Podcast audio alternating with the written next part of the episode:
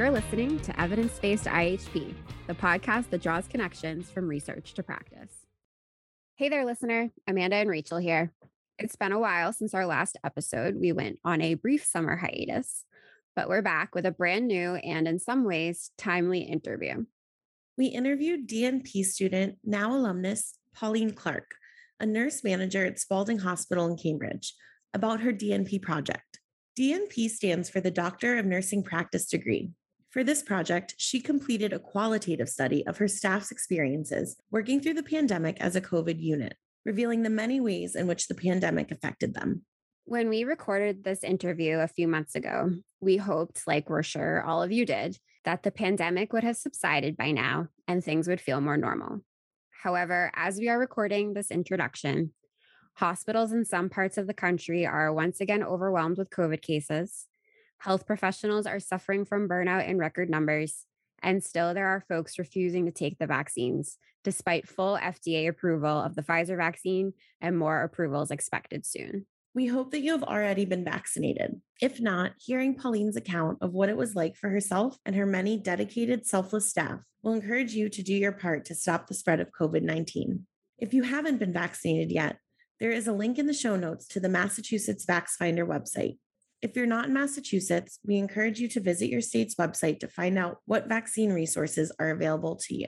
If you're not web savvy, give your public library a call. They not only will know how you can make an appointment to get vaccinated, they might even have clinics at the library itself. Healthcare workers have sacrificed so much for us. Please do your part to keep them safe and healthy by getting vaccinated. The paper we discuss in this interview with Pauline is not yet published. Also, there is no bonus discussion at the end of the episode because we didn't want to trim Pauline's interview any more than necessary. It's that good. And now here's our interview with Pauline.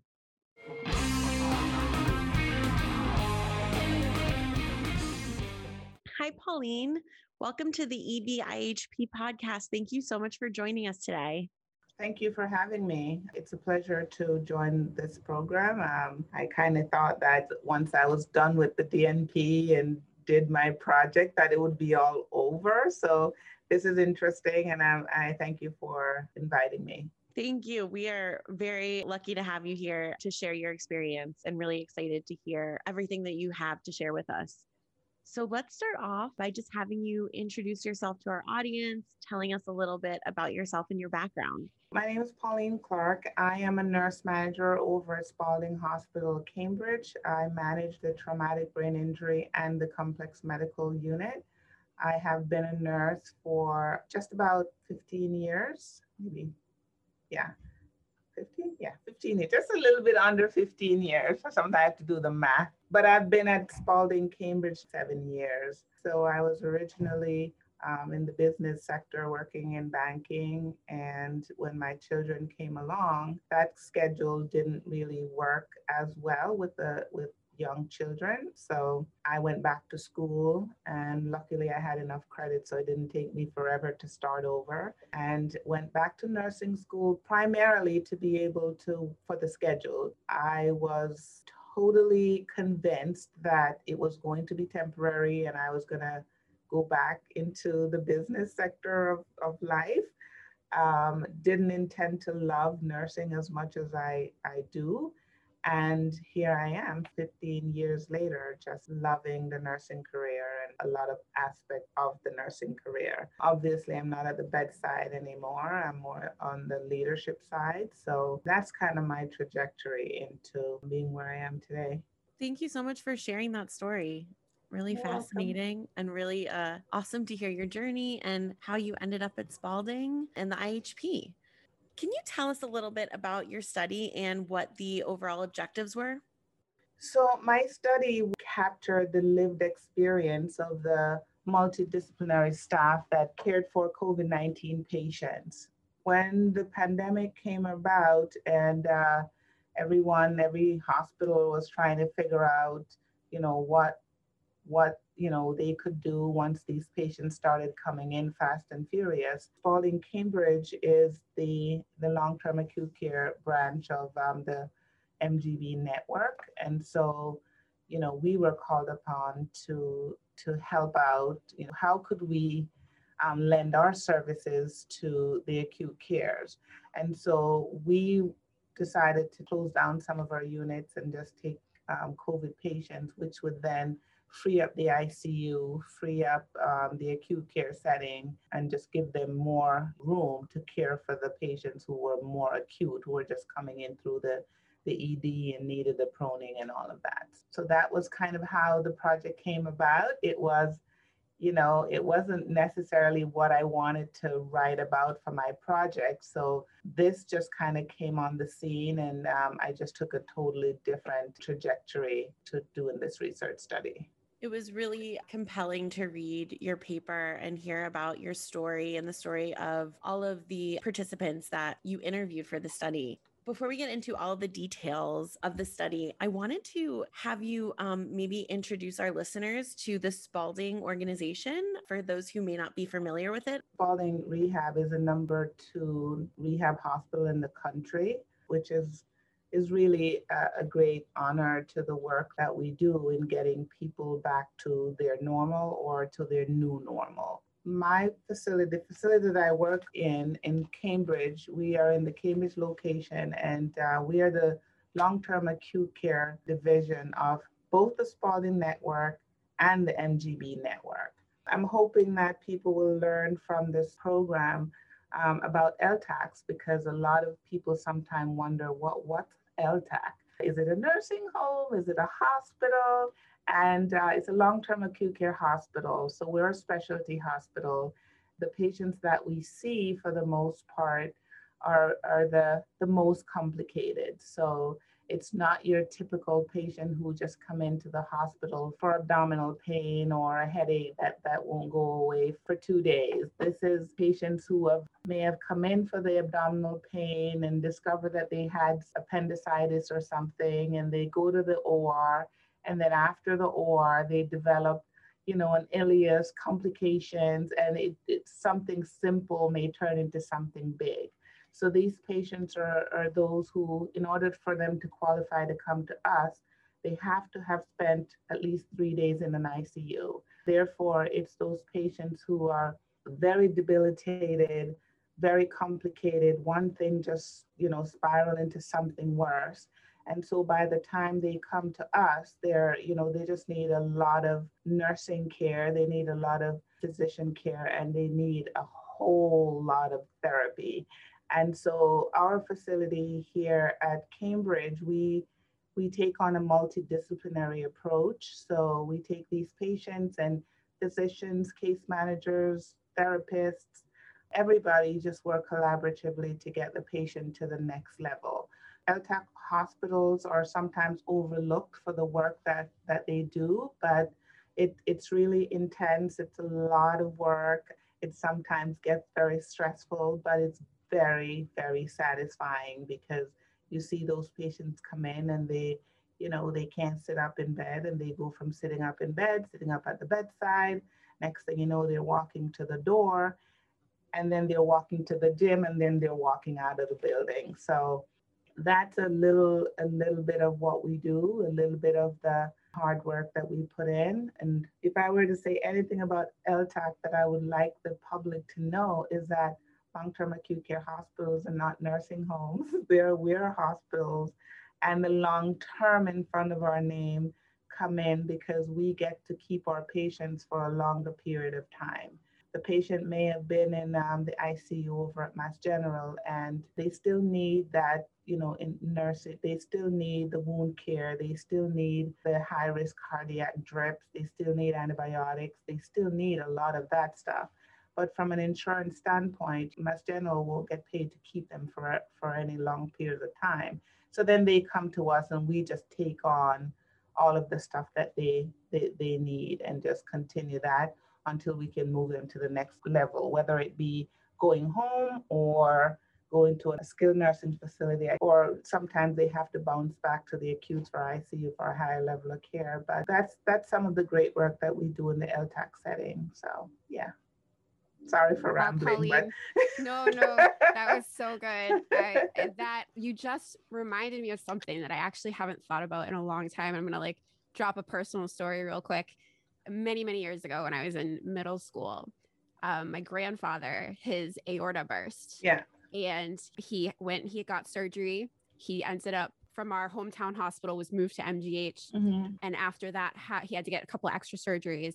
And then the next step was long term acute care. It wasn't Spaulding specifically, it was a, a place closer to um, home. Mm-hmm. But the weeks that he spent there, um, just unbelievable what they were able to do for him. And this was, I'm talking 20 or so years ago, thinking how far we've come technology wise in 20 years. But even back then, they were able to, he, he was able to walk. I mean, they thought he went from, we thought he was going to die Mm-hmm. to he was able to walk and talk and lead an almost normal life for a few more years. So long-term acute care is just uh, it's so important and and the work that you do is amazing. So thank you so much for telling us all of that. I think it's also incredible to think you already you and your your team already work so hard and do such great work and then on top of that you were asked now to to take in some covid patients Yeah. I'm curious. So, because you, you know, you had a little, you did allude to having to change the topic of your project when COVID started. Mm-hmm. But I, you know, maybe you you could have interviewed patients. There's a lot of different ways you could have taken it. So I'm curious why you decided to focus on your unit specifically and ask your staff about their experience. So my, I managed the two units on the fourth floor. And when the decision was made from senior leadership that um, Spaulding Hospital Cambridge would um, contribute to the network in caring for COVID 19 patients, the decision was made to first convert one of my units on the fourth floor. So it was originally the complex medical unit. So that was the first unit that was converted to COVID 19. When the decision was, made, there was a lot of you know, anxiety, like the staff were concerned. Um, they were like, oh my God, why are they doing this to us? This is so terrible. We're going to have to take care of these patients. How are we going to bring this back home? We, we can't go home. And so, from the concerns of the staff and their anxieties, just let me think that there was actually something there the patients were already had the virus and we know all about that and there was so little known about the virus so it was really hard you know as a student per se to really take on the virus and really do anything with it because there was so little that was known at the time. So i, I just thought that you know with the help of my advisor that maybe just talking to the staff hearing what their concerns were because as the leader of the unit my biggest concern even more than the patients coming into our building was what is this going to do to my staff? At the end of this am i going to still have staff beside me working in the building and so that was kind of where the the whole thought process of okay let's hear how the staff felt about you know becoming a covid unit from beginning to the middle and to the end. And how did they really you know react with patients and and what did this do for them? And and how how did they come out in the end? So that was kind of how it you know kind of stemmed into the project that it that it became while you were just speaking i really um, was thinking a lot about the title of your your piece. Your title is A Chronicle of Healthcare Workers on the fourth floor of Spaulding Hospital, Cambridge. And so just thinking about this idea of what a chronicle means it means this like moment in time and Mhm. and hearing you speak about how it was really important that you supported your staff and also heard their perspectives during this really unprecedented moment in time um, of healthcare so you were able to get that information immediately but i think what is so um, important about this and and why i love that you titled it this moment in time is because a lot has changed since the initial shift Mhm. And your ability to you know be so courageous and not only shift to this these changes but also make sure you were documenting all this information is really really important just for the future of healthcare and future pandemics and mm-hmm. future immediate emergency shifts. And so i, I really i just i really appreciate that you've done this. And I, I can't wait to discuss more with you and amanda about all of the information that you got from your employees. The project i think you know it took on a different perspective it it looks at because a lot of a lot of when you turn the news on it's about okay this many patient died and this is what the patients are going through and this is what the virus does and you know healthcare workers are heroes and And so you hear all of that, but okay, how are they heroes? What are they feeling while they're going through this? You know, so it's like, okay, you put your scrubs on and you go to work, and people see you going to work and and you get all the accolades for being heroes. But when you're in the trenches and when you're really with the patient, you know, how how are you really coming out as a hero? So I thought it was a good, it, the, the project was a good way to actually get the perspective of, you know, the real in-depth perspective of the staff. How did you feel when you went into the room for that very first time? How, you know, those kind of perspective. And I felt that that was important and you didn't really hear a lot of that on the news and you didn't see a lot of that on the news. You just see that, okay, people are doing the work, but that individual perspective was not widely represented. I'm so glad that you said that. I was I was going to ask you, um, you know, why go with qualitative over quantitative, right? Because it, it would be so easy to send out a survey. Did you feel supported by management on a scale of one to five? But you went the much more time consuming qualitative route but you got such rich complex data from that and we'll get into more of the specifics of that in a second but yeah this project is a prime example of what qualitative research can do that quantitative research can't really do mm-hmm. Yeah just that quote in the section about the initial reactions from staff i think is really telling and salient uh, the initial reactions of staff range from anxious, worried, scared, risky, nervous, confused, stressful, apprehensive, overwhelming, frightful, shocked, feared for their lives. I think all of those things um, really kind of put into perspective how how overwhelming this was for them, and still making sure that they were implementing really effective care. Mm-hmm. Um, I noticed the social aspect, the teamwork aspect when people felt supported, that really helped them demonstrate some resilience. But I would love to hear a little bit about the mental health aspect. So, one of the things that really stood out for me and had me thinking a lot, even days after I had the interviews. Uh, when I interviewed the therapy group, I did them as a group, and there was one therapist who um, said, You know, I, I have never cried so much in my life and I would go home and I just couldn't talk to anybody and I would just curl up into a ball and just cry. And even now, just thinking about it, sometime my heart just went out to her because, you know, every day we came in here and it was going into the rooms and treating the patients and they're coughing in your face and, you know, all of that stuff because the patients, they, they're sick. And if they can't, you, you know your lungs are under attack and you need to cough so you're going to cough and and the therapist is there and the nurse is there and so you know all of these things so the mental health piece of it that was kind of the the biggest one that actually just threw me a lot there was also um, things that probably weren't even in the paper where people you know told me that okay, I had stopped taking my anxiety medication for a while. I had weaned myself off and I was doing so great. But doing this work, I had to go back on my meds, um, couldn't go out. So that affected my affected my moods, you know. I so so there was a lot of little subtle changes uh, in in people's mental health, even people who didn't necessarily have mental health issues were like, oh my God, I, I, I now understand what anxiety feels like. I now understand what it's like to be deathly afraid of some things. I think that was very profound for, for a lot of a lot of people. And yet there was that sense of responsibility, that sense of, okay, we're healthcare workers, so regardless of how we're feeling, we don't have the right, for lack of a better term, to say, I'm not taking care of these, the, this patient because after all, you're a nurse, you're a therapist, you're a PCA.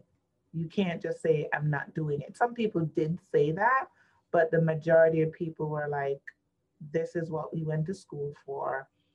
This is the nature of our profession. So, regardless of how we came out of this, we have to do it. I think mostly everybody's mental health was affected in one way or the other, whether it's themselves or whether it's dealing with their anxious loved ones when they go home or supporting your teammates when they get anxious or when they were afraid.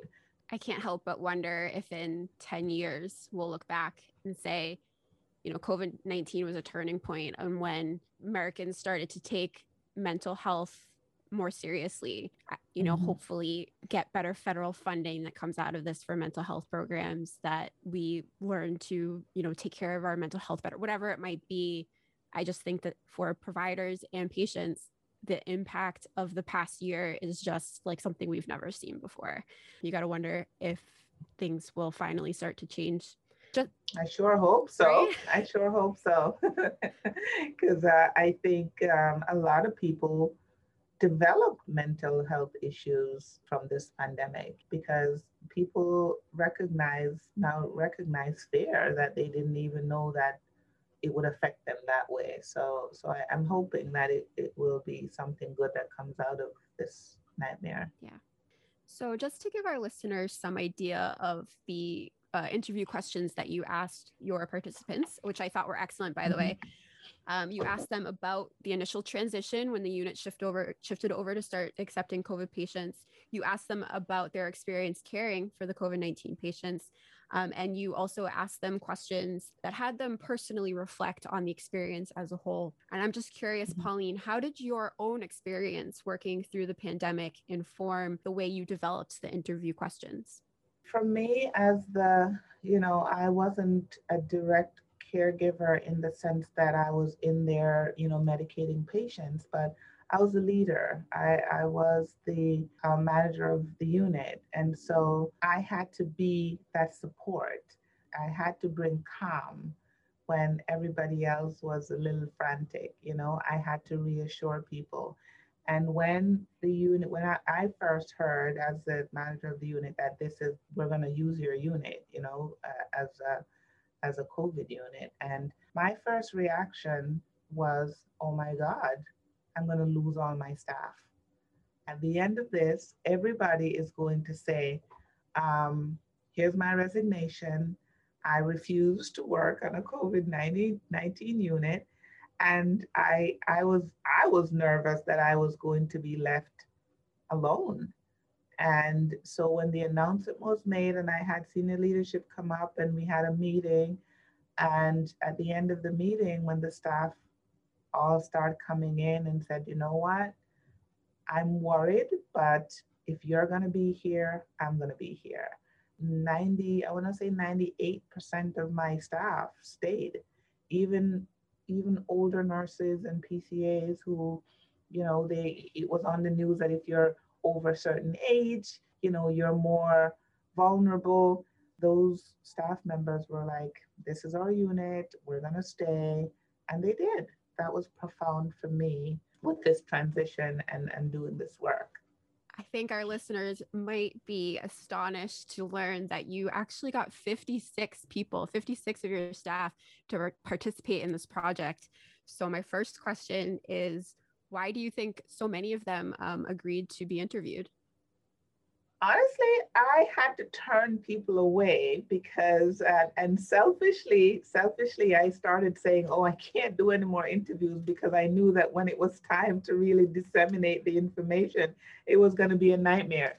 And it so happened that during the time that I was conducting the interview, I was also teaching um, a clinical group for the IHP because you know the poor students was just so behind, and we jumped in, and this despite all of this stuff that was going on, we jumped in and we took a clinical group and I was I was doing school. I was I was working on the COVID-19 unit and all of that stuff was happening. And I was like, okay, let me just teach this clinical group. So I, I took on a lot. But anyways, um, I had this clinical group and uh, two of the students in the group in the they're in the DEN program and they were researchers before they went into this program. And so I was telling them about it. And I remember one of them looking at the pile of um, papers after I had the, um, the, the interviews transcribed. And she was like, oh my God, that is a nightmare. That's a lot of work. And I was like, because I was so I was so into the interviews and getting into it and hearing people's perspective that I wasn't really thinking of, oh my God, I, I'm gonna have to disseminate and transcribe and really go back through all of that. But when she looked at the pile and she said, Oh, I feel so bad for you. I was like, okay, I have to cut it off right here. I cannot interview anybody else. I was turning people away like a couple weeks, even a couple weeks after. They were like, oh, do you still need someone? And I was like, no, no thanks, no thanks. So it, it wasn't hard at all to get people to to actually participate because I feel like towards that time people had gotten so used to it and, and you know really embraced that this was the work that we were doing. They just wanted to kind of talk about it. And I feel like that was kind of an outlet for them as well. So it wasn't it wasn't difficult at all to get people to to really talk about it or to interview. And I mean, I haven't met any of your staff, but I I assume it has to also be a testament to you as a leader that they trusted you to tell you this information some of which was very personal and they tr- entrusted you to to listen and to do the right thing with that information. So um, it's just so impressive that, that they didn't even bat an eyelash at participating. That's that's awesome. No. So since you were talking a little bit about how much data you did collect i'm wondering when it did come time to analyze and synthesize it what was your approach to analyzing and synthesizing all of that data so I had everything recorded. So the interviews, I, I was writing and recording at the same time. Um, and I actually didn't really, you're recording it and you're enjoying the interviews, you know, the, this back and forth with people. And I never really thought about how much work it was going to be until the student actually said that. And then I started thinking about it. How am I going to actually get this done? And so I use somebody, you know, I was talking to one of my colleagues and she's like, oh, you know, there are all these programs that you can kind of plug it into and and just get it transcribed and get it on paper. So I was able to do that. I was able to get it transcribed uh, like that. But I also was, you know, very intrigued and wanted to listen again to what people had to say. So, you know, I would bring it in the car and I would just play the um, the recordings while I was driving home so that I could really get a I didn't want to miss anything. I didn't want to not give credence to some of the important things that were said and, and people's opinions and people's thoughts. So in looking for themes, uh, there were so many themes that could have come out of the project that could have come out of what I learned from the interviews, but I felt like those, the five themes that I picked out were, you know, were really profound and gave some semblance of what people actually were feeling throughout the process. Yeah. So, as you said, there were uh, a number of themes that ultimately emerged from the data. Rachel had talked about one of them a little bit earlier, the, the theme of initial reactions. And then mm-hmm. direct patient care was another theme that you identified. Um, yeah. As I was reading the paper, the way I understood this theme is that there were some highs regarding direct patient care throughout the pandemic, mm-hmm. but there were also some lows. Highs were things like that first wave of patients that came in and how they were not they were actually not as dependent on your staff as what your staff were normally accustomed to the patients that they usually got but then, you know, the lows did set in when the unit started getting patients on ventilators mm-hmm. um, and staff became understandably concerned about their risk of infection. So, could you tell us more about what you learned about staff experiences um, of caring for the patients? You know, like I mentioned in the beginning about LTACs and, and the type of patients that we see, and the two units that were converted was, um, you know, the traumatic brain injury patient. And if anyone's familiar with, you know, a traumatic brain injury patient, those are patients that are 100% dependent on staff to, you know, to decide whether, okay, is this patient on, this patient's uncomfortable. I can tell they're uncomfortable based on, you know, facial expression or, you know, however they manifest their discomfort. And then it's the staff member that has to decide, okay, is it pain? Is it are they wet? Is it are they just in one position for too long of a time and I need to change their position? So So there was that population. And then there was a complex medical patients that just have so many things wrong with them that you never know which disease process you're chasing. And so we were familiar with all of this hard work of taking care of patients and, and being so unsure of what your day is going to look like. And, and when we started getting the, the COVID 19 patients in the beginning, it was okay, this patient actually pressed the call light and told me that they want water. You know, this patient can actually feed herself. This patient can get up and walk to the bathroom. So in the beginning, it was like, oh, okay, we can do this. This is all right. You know, they have a virus, but they're they can walk and talk. The amount of work that I have to do for them is minimal. The bigger piece is just re- really making sure that I'm protected when I go in to take care of this patient. So, so in the beginning, that was kind of like, all right, we can do this. You know, we, we, we're over the initial shock of, okay, these patients aren't monsters that's going to eat us alive. So now, as the patients start getting sicker and the ICU stays start getting longer and they start now developing wounds and they can't wean them off the vents. And then, okay, now we have to go back into a little bit of an LTAC mode here. So we're going to have to start taking a, a COVID patient that has wounds. Now we're going to have to tar- start taking a COVID patient that is really on a ventilator. And if they're on a ventilator, it means that they have an artificial airway and there is no control. You know, you can't control that cough. It's just gonna, it's just gonna come out. How so so it was another level of of it was like, okay, we get over the initial reaction of the patients that were walking and talking. Now the patient's on a vent that we don't have any way of really they don't have any way of controlling their um, you know their secretions. So how are we going to deal with that? That was a whole nother level of of fear. So um, we did come up with ways to, to control that by um, using a closed system so that no air or no secretion was escaping because everything was contained but that was a shocker for staff there was so much unknown, you know, and, and this is one of the reasons why it's also really good that this paper came out the way it came out because there was so much unknown. And in the beginning, we were told, all right, you're we're only to have the, you know, walkie-talkies. We weren't to have any patients with a trach.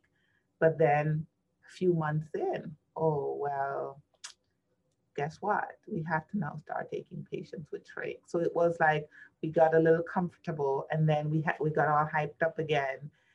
And and so it was it was a lot of highs and a lot of lows and a lot of knowns, a lot of unknowns, um, more so than they were known. And it was we were just learning things and everything was changing. You know, this time it was we're we're an N95 and the next time it was no, you don't need it and you know, stuff like that. So it was it was just all over the place because there was so little that was actually that was really known. And um, from the network level, things were coming through emails, but a lot of it didn't really pertain to us here. It was more like ICU stuff. So there was a lot of a lot of confusion, a lot of, you know, just things that people were, you know, just uncertainties that was hard to, you know, wrap our minds around in addition to uncertainty, definitely being um, kind of an invisible barrier to doing your work well, they also, your staff also told you about many other barriers to care. And something that surprised me was that many of the barriers were things that were actually meant to facilitate care. So you think about PPE, personal protective equipment that's meant to protect the staff, but at the same time, it made their jobs harder. Um, then you and you talked a little bit about uh, iPads, which your staff were mm-hmm. using to communicate with patients, but those also had drawbacks as well. So, um, can you talk more about the barriers that your staff encountered throughout this process? When I asked about barriers of care, the first thing that um, people talked about was the, the discomfort of wearing full PPE to care for these patients. So it's an N95, it's a face shield, it's gown, it's gloving, it's making sure you're putting everything on correctly to go into the room and make sure that when you come out, you're doffing all that stuff appropriately.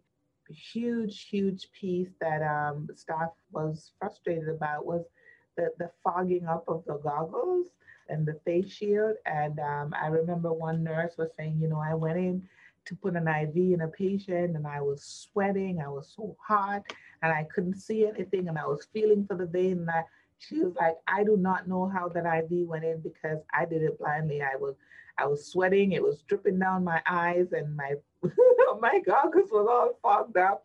So I basically just inserted that IV just by feeling for the vein. So that speaks a lot about, you know, skill, but it, it also just shows how resilient nurses um, nurses are in, in what they do. But it was a huge barrier because what if you didn't get that IV? The patient needs the fluid, you know? So it was okay, you didn't get it. Now you have to go back outside, make sure you get, you know, calm down some, get the sweat off, and then you'd have to go back in and do it again. So that was a barrier. Another barrier um, that had to do with PPE was the time that it took. So on, with a regular patient, you just go in the room and you just do your business and you come out. With the, the COVID 19 patients, you had to get to the door, you have to make sure you have everything, you have to put on your PPE a certain way and make sure you have everything on, and then you have to go in. And you have to rely a lot on other people. As one of the other themes that came out was teamwork. It's like you're into a, in a room and and you realize, oh my God, the patient, you brought all the stuff that the patient needs for their five o'clock, six o'clock, whatever time meds.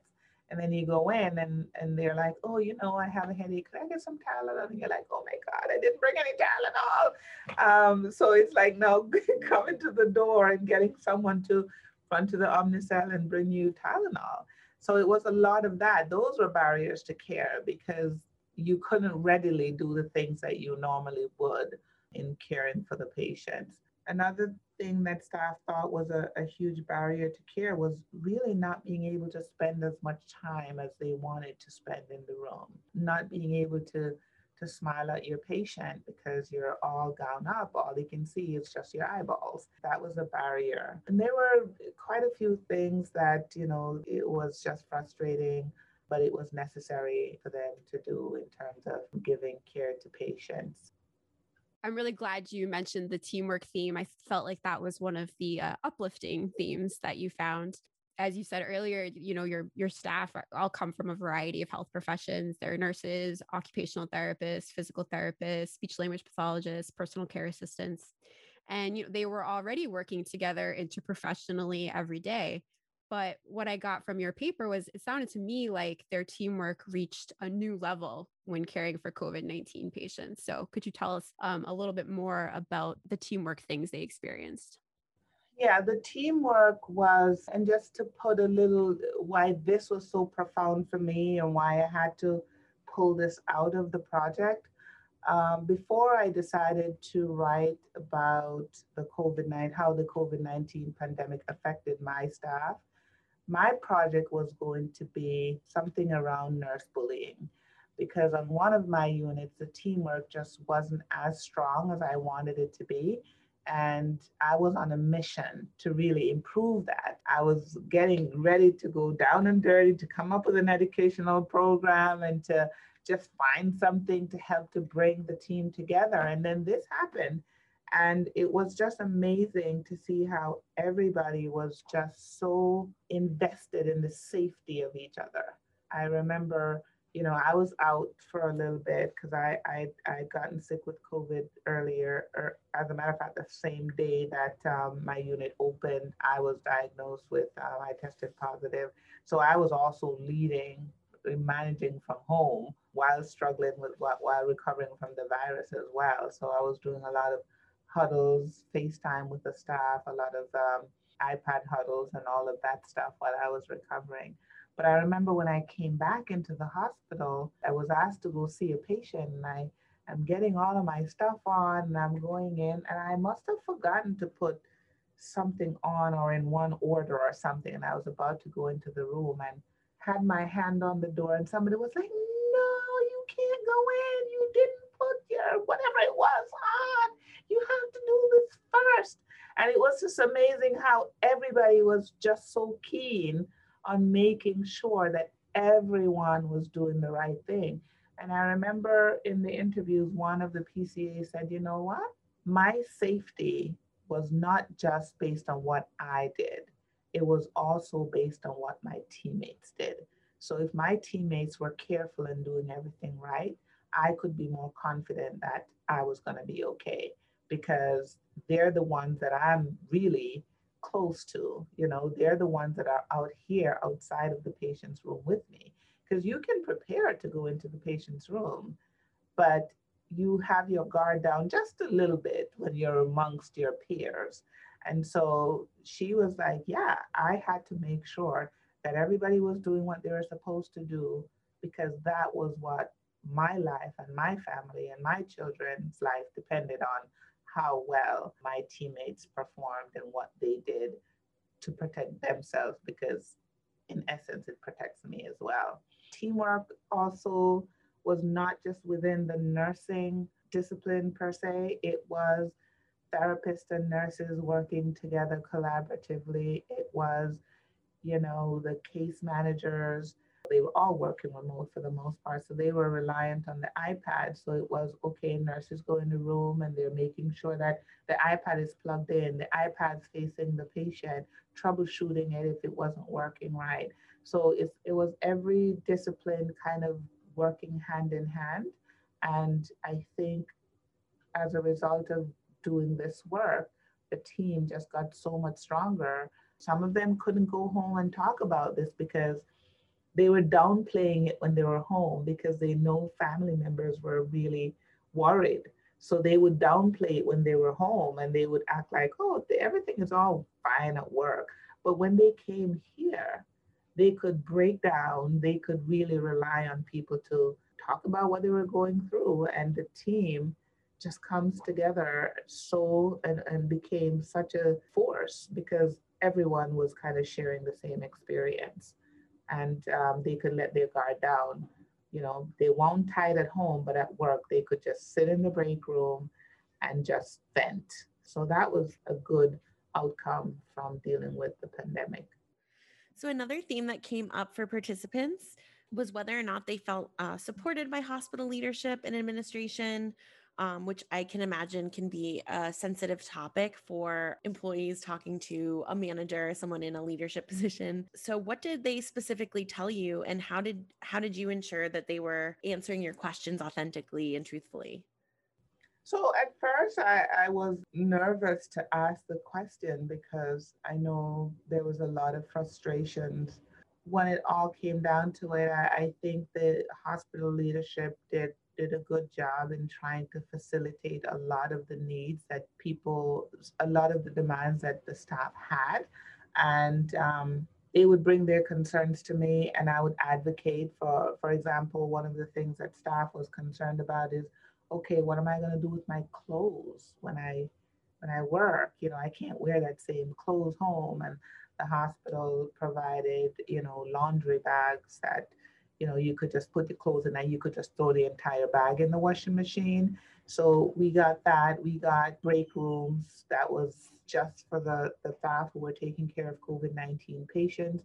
We provided them with shower facilities where they could go and take a shower before they went home if they wanted to. And a lot of staff took advantage of that, which I think was kind of unique to, to our setting. I, I don't know that there are other hospitals who actually made it so that staff could go and shower before they went home. Maybe, I don't know. So, despite some of the frustrations that staff had, I think they looked at some of the little things that made a huge difference. There were some people who said, you know, I I just feel like there wasn't enough transparency. There was one person that said, I feel like, you know, we were in the trenches, but we didn't really see senior leadership walking through the unit but everyone was like, you know what, when it comes to like unit leadership, like you were there for us, even when you weren't in the building, you were there for us. We knew where to find you. So I think the fact that they had their immediate supervisors, the therapists say the same thing. I think the fact that they had their immediate supervisors there for them, triaging their, their concerns and bringing it forward and advocating for them, made it you know, it didn't seem like, okay, they were left alone.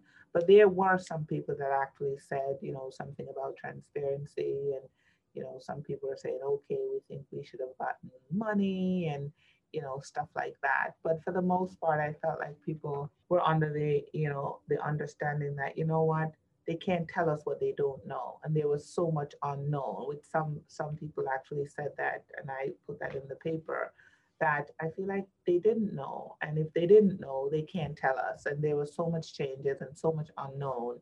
So it's hard to expect more from um, senior leadership or from leadership as a whole if um, if they don't know. So I think I think there was that underlying understanding that there wasn't enough known to really facilitate all of what people wanted.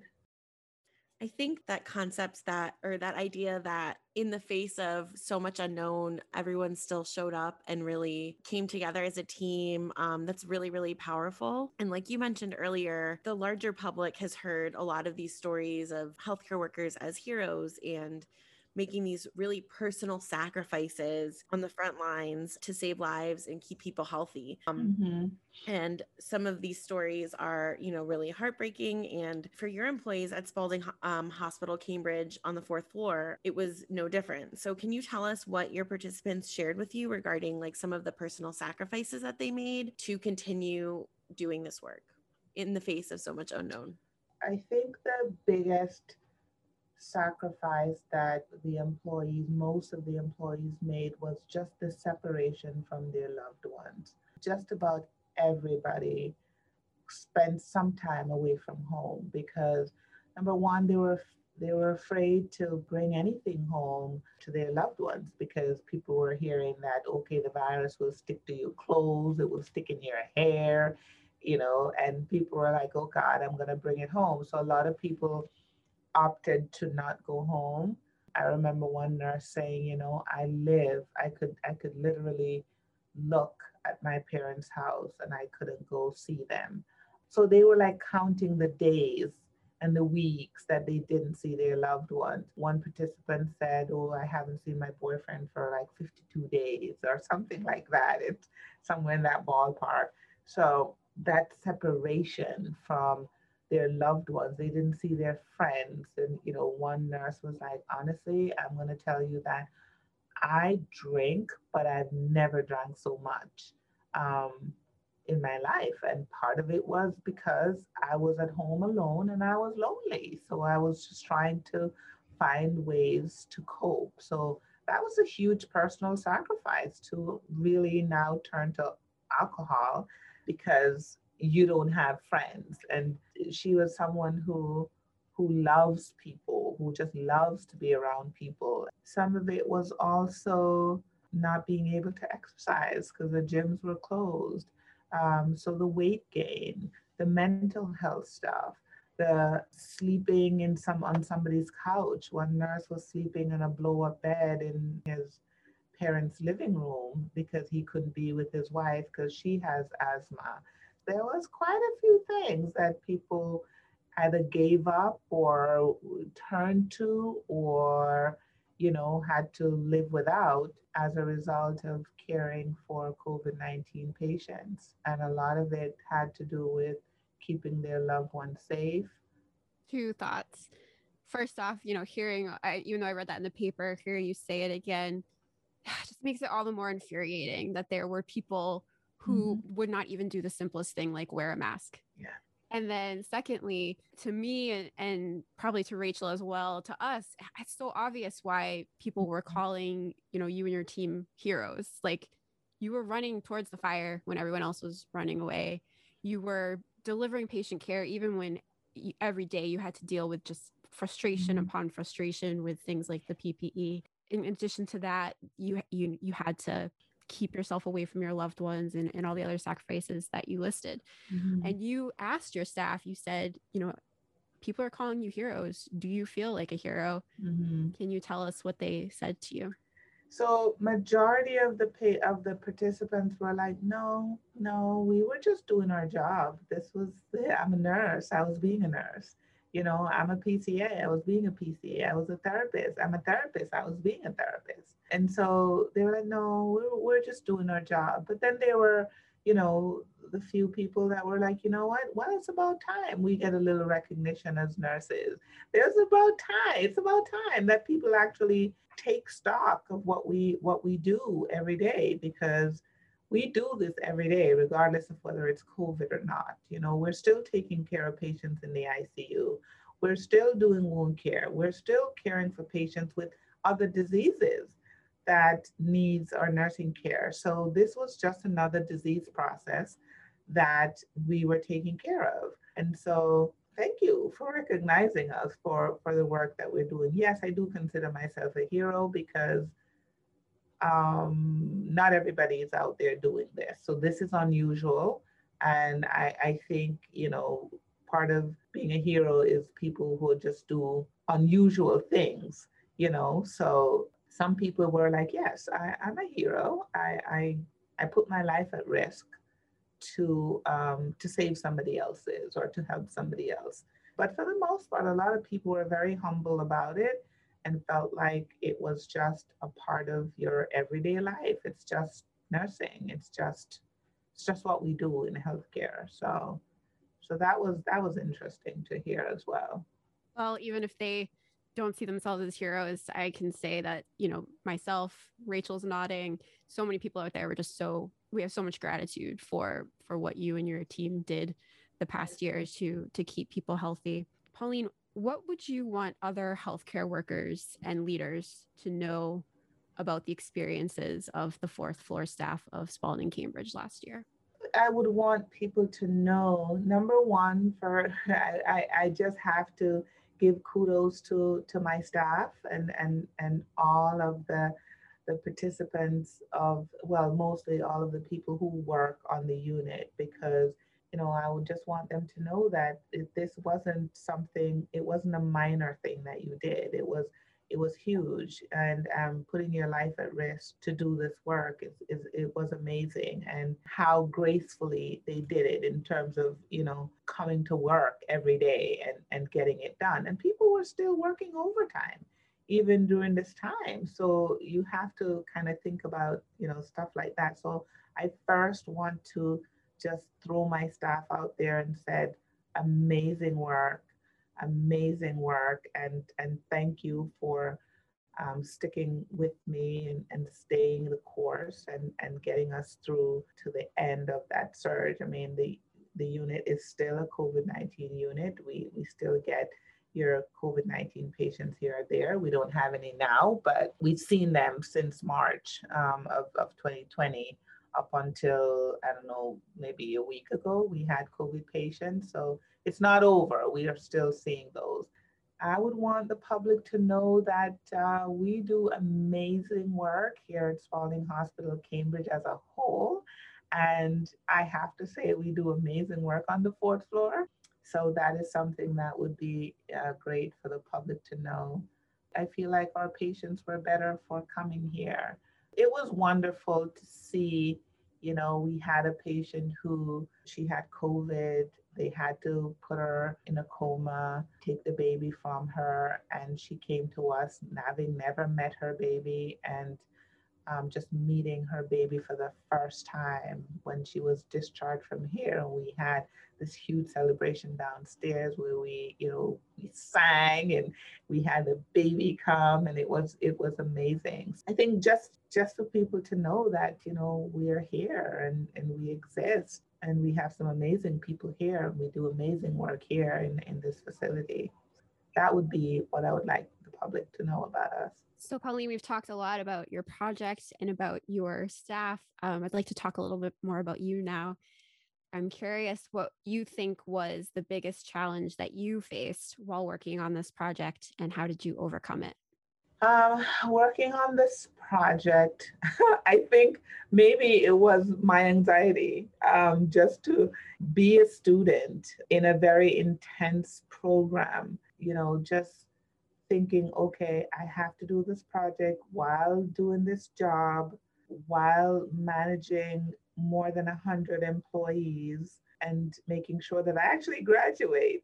so there was a lot of little aspects that were, you know, front and foremost in my mind. I would say really transcribing the information and you know getting it from recording to paper reading it over and over again um, picking out the themes and then putting it together um, so it was also helpful to have the ihp provided the support of you know i had my advisor that i could just bounce things off of and you know, I'd write something and I'd send in and said, okay, what do you think about this? So there was also that support piece. But I have to say also one of the things that made it a little easier was the fact that it was familiar, it was a familiar environment and it was really the experience as opposed to writing about something that's so abstract, you know, or or researching something that was a little more concrete, like maybe a, a, disease process or how somebody, you know. So so it was it was kind of a unique project, but it was also personal. So that made it a little easier to do it because it was not just the staff, it was also my experience. It was also what I was living every day. So getting the, the information off the tape and putting it together and really making it so that someone can actually read the paper and say, oh, okay, this is what happened. This is how people feel. That was good, but it was also personal for me. So it made it a little easier to put it together and, and it made a lot of sense in my head.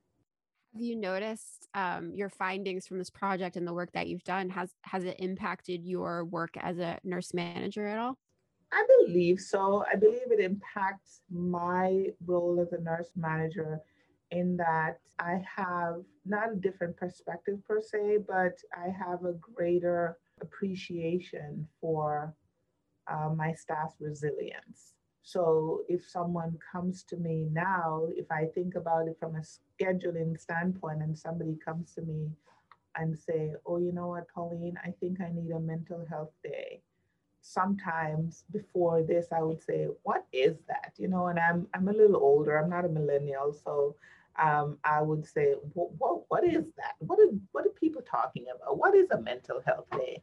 So now my perspective has changed. So if someone comes and say, you know what, I, I just worked the last three shifts in a row and, you know, is it okay for me to have a mental health day? I'm like, yeah, you can have. Let me just see if i can facilitate it and i can switch some things around and and yeah you can have a mental health day. So i think i, I think my perspective has changed a little bit in terms of that where i can i can appreciate that somebody needs a mental health day you know having gone through all of this. And and it also gives me a greater appreciation for my profession as a nurse that in the midst of the worst we are still going to do the job that we were trained to do. And, and I think uh, I speak for a lot of nurses or healthcare providers out there that, you know, we didn't go to school to be a healthcare provider just to say we're a healthcare provider. We went into it and really take it seriously enough to say, okay, this is what we're faced with in this season. So we are going to just take it on head first and just and just deal with it. So I think I think those are some of the perspective as a nurse manager that I, I I've taken away from the project and writing this paper. That open-mindedness that you mentioned, I think that we've heard that I think from a few people this season talking to it, and so it's just uh, I didn't necessarily think that that would be sort of an unexpected outcome of working on a research project, but uh, it definitely is, and I you would hope. I think also that the past year people have been much more open-minded just because there's so much change so many things happening. Um, you almost had to be open-minded just to get through 2020 um, and yeah. i hope that that carries forward. I, I, hope that as a, a country and as a culture we hold on to that because it can be just you know so transformative. Yeah. I also feel like you know with this pandemic the healthcare the healthcare worker population as a whole, I think we have, or if we don't, we should have a greater appreciation for each other. Sometimes there are conflicts that people we people put aside conflicts to deal with this pandemic, and I'm just hoping that this um, pandemic and the whole experience as a whole, and the healthcare worker um, realm of life right now is that we have a greater appreciation for each other, you know, and we can actually um, take the time out to say, you know what, before this happened, I didn't like the way you walked, but now I can, now I can watch you walk and be like, okay, well, she is walking, you know, and and that's that's how she walks, for lack of of course, that's like a really corny example, but you kind of get what I'm saying. It's like, you, you know, you can overlook some of the little things that used to annoy you before um, and just be like, you know what, this is somebody who was by my side. You know, this is somebody that I could rely on when we were in the trenches. This is somebody that I could be in a room and just press the call line and they would come to the door and get me that Tylenol or they would come and and you know say you know pass me the tray for the patient and just help me to get through what I was doing because we did this as as a team as opposed to me just doing it all by myself which before the pandemic it was like okay this is my patient load. I have five patients today. I have four patients today. How many patients you have? And you're like okay this is my assignment. I'm going to get through my assignment and i'm going to go home it wasn't like that during the pandemic. It's like, okay, there's these patients that we all have, and we all have to care for these patients and get them, you know, get them home and get them recovered. Hearing you talk about these experiences, um, and I think you did mention this word a couple minutes ago, actually, um, but this idea of resilience. Mm-hmm. And in the face of something really awful and traumatic, such as this pandemic, not everyone develops PTSD or different, you know, negative effects. Mm-hmm.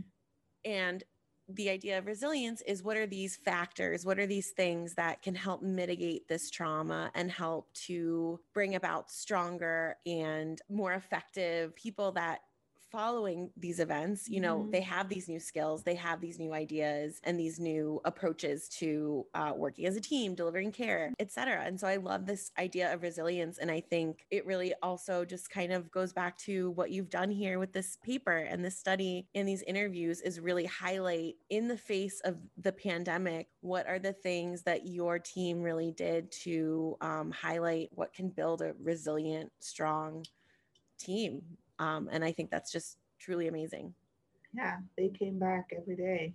you know, it's like that in and of itself is is resilience exemplified. You know, they got up every day and and they came back to work knowing what they were going to face. You know, it's profound because they could have done the first week and be like, no, I'm not doing this. They could have bowed out in the beginning and said, nope, I'm not doing this. And they come back every day and do it all over again. We ended up converting four units to COVID. So it was first one of mine, then both of mine. And then when the patients were just coming fast and furious, we had to convert two other units down on the second floor. So we, at, for a long time, had 80 patients every single day in this building ongoing for months.